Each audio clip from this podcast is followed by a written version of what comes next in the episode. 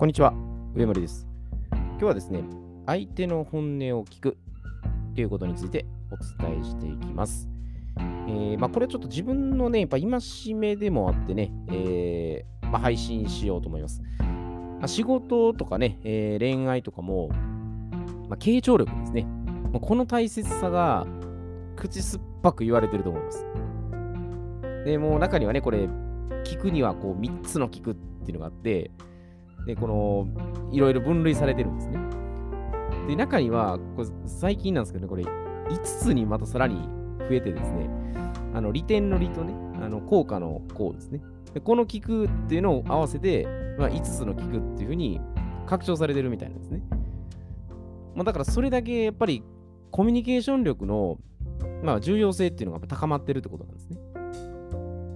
じゃあでも、聞くっていうのを、まあ、これ使い分けをしてやっていけば、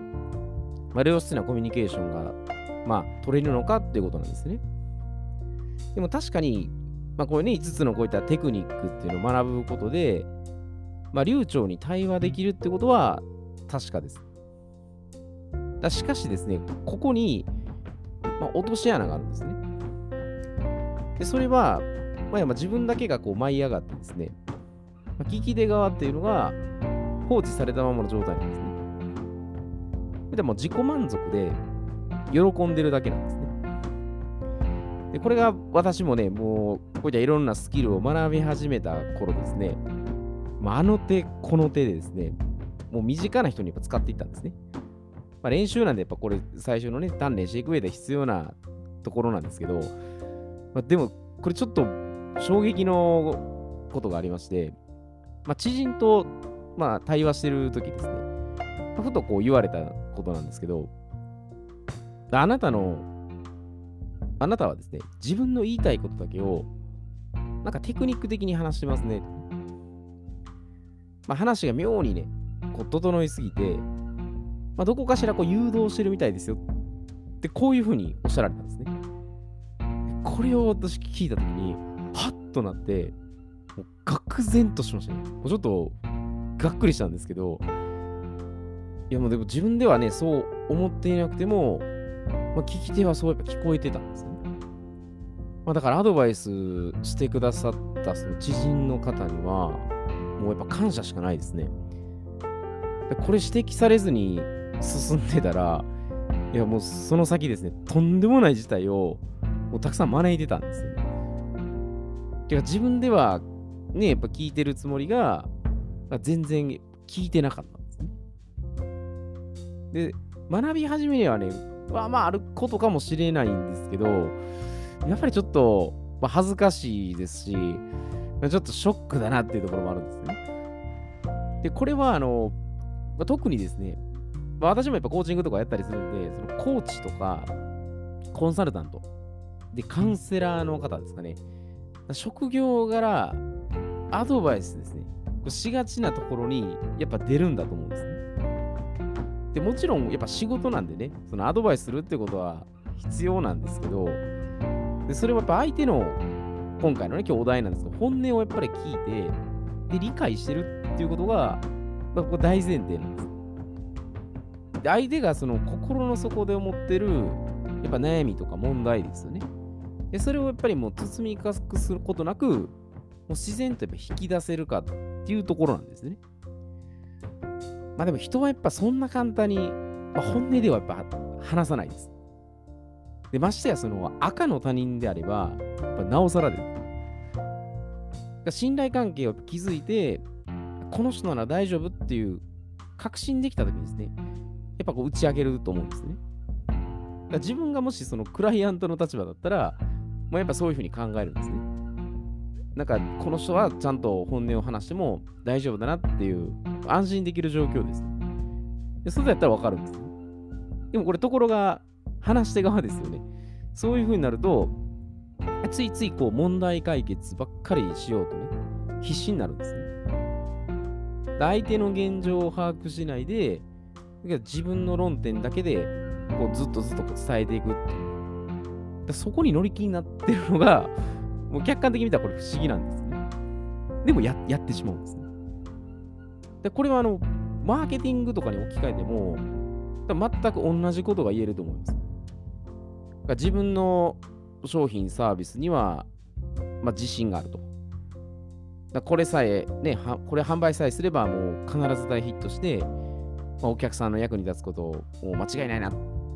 でこういった考え方ですね、なんかところどころ見かけないですね。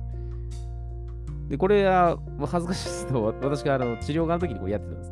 自分の治療サービスね、もう技術がすごければ、必ず患者さんも来て、もう喜ばれること間違いないっていうふうに思ってたんですね。まあ、ただこれも正直テストしてみないと、やっぱわからないところもあるんですね。いわゆる、ね、コモディティ商品といって、もう巷に出回ってるような商品、サービスですね。まあ、似たり寄ったりであったら、まあ、そこにね、お客さんの要望っていうのがあるんで、まあ、多少そのね、商品購入してくれたり、サービス受けてくれたりするっていう可能性は、まああるんですよね。でもただそれってもうどこも似たり寄ったりなんで、まあ、結局競争してるうちに、やっぱりコスト面とかね、いろんなとこで消耗して力尽きて、もうジエンドみたいな。そういう感じになると思うんですね。で、これ実際のところ、お客さんからしたらね、えー、喉から、まあ、手る手が出るほど欲しいっていう商品ももちろんあると思うんですけど、やっぱそれ以上に、やっぱこれは絶対自分には必要だなと思える商品とかサービスの方が、本当は受け入れられるんですね。だこれやっぱり心のその声声なんです。だから、ニーズが低価格で、なんかウォンツが高価格っていう決めつけてしまうのも、これ、これも良くないと思うんですね。だお客さんの本音を聞いて、リサーチしないと、本当のところはどうかわからないですね。だから、なんでしょうね、服でも、まあ、マンションだ、まあ、家とかもそうですね。まあ、家必要だから買う、車も必要だから買うんですけど、じゃあなんであんな高い車とか家がやっぱ売れてるかってところですね。まあ、それはいろいろね、需要とかそれあるって言ってしまえばそれまでなんですけど、やっぱそこも問いかけ方だと思うんですよね。自分たちの都合解釈,、ね、解釈でこう突き進んでしまうと、やっぱり大やけどするんですよね。だこれはね、もう夫婦とか恋愛とかね、まあ、職場関係とかももう同じなんですよね。だから自分の信念とか意見っていうのは、まあ、主張してもこれはもちろん構わないと思います。だその同時に相手のやっぱり本音っていうのをやっぱ聞き出してですね。でどうしたらもし違ってたらより良くなるかっていうふうに、やっぱ建設的な対話ですね。そうする方がやっぱ望ましいんですよね。まあ、本当の究極の理想を言うと、まあ、自分が何も話さなくても、もうそばにいるだけです。いるだけで相手が安心してリラックスして、もう自動的に何でもこう話してしまうっていうぐらいの状態です。でそういう、言ったら影響力を与えられる存在感ですね。でそういうパワーを身につける方が、まあまあ本当はいいと言えばいいんです。まああまりこう、ね、説法するようにこう、あれこれあれこれ、もちろんアドバイスしたいっていう人もいるとは思うんですけど、まあ、それそれもね、一つ方法ですし、なんかそれやりすぎてるなと思ったら、おそらく相手のね、まあ、本心とか本音が聞けてないっていう可能性もあるんで、まあ、そういう時は一旦ね、ちょっと立ち止まって、あの自分が無になってですね、まあ、相手は本当にこういうふうに思ってる。まあでも自分はさらにこうしたらいいっていうね、まあ、並列的に扱った上でですね、そういうふうに対応していったら、まあ、本音が見えてくるんじゃないかなと思いますので、えー、やっぱりこれも身近なところですね。最初は練習だと思うんですけど、いろいろやっていくうちにテクニックに頼らず、まあ、本当の本音でね、腹を割って話せるっていうところが、えー、お客さんにしろ、身近な人にしろ、えー、できていくんじゃないかなと思いますので、えー、これも日々向上するのみだと思います。えー、では、今日はこれで失礼いたします。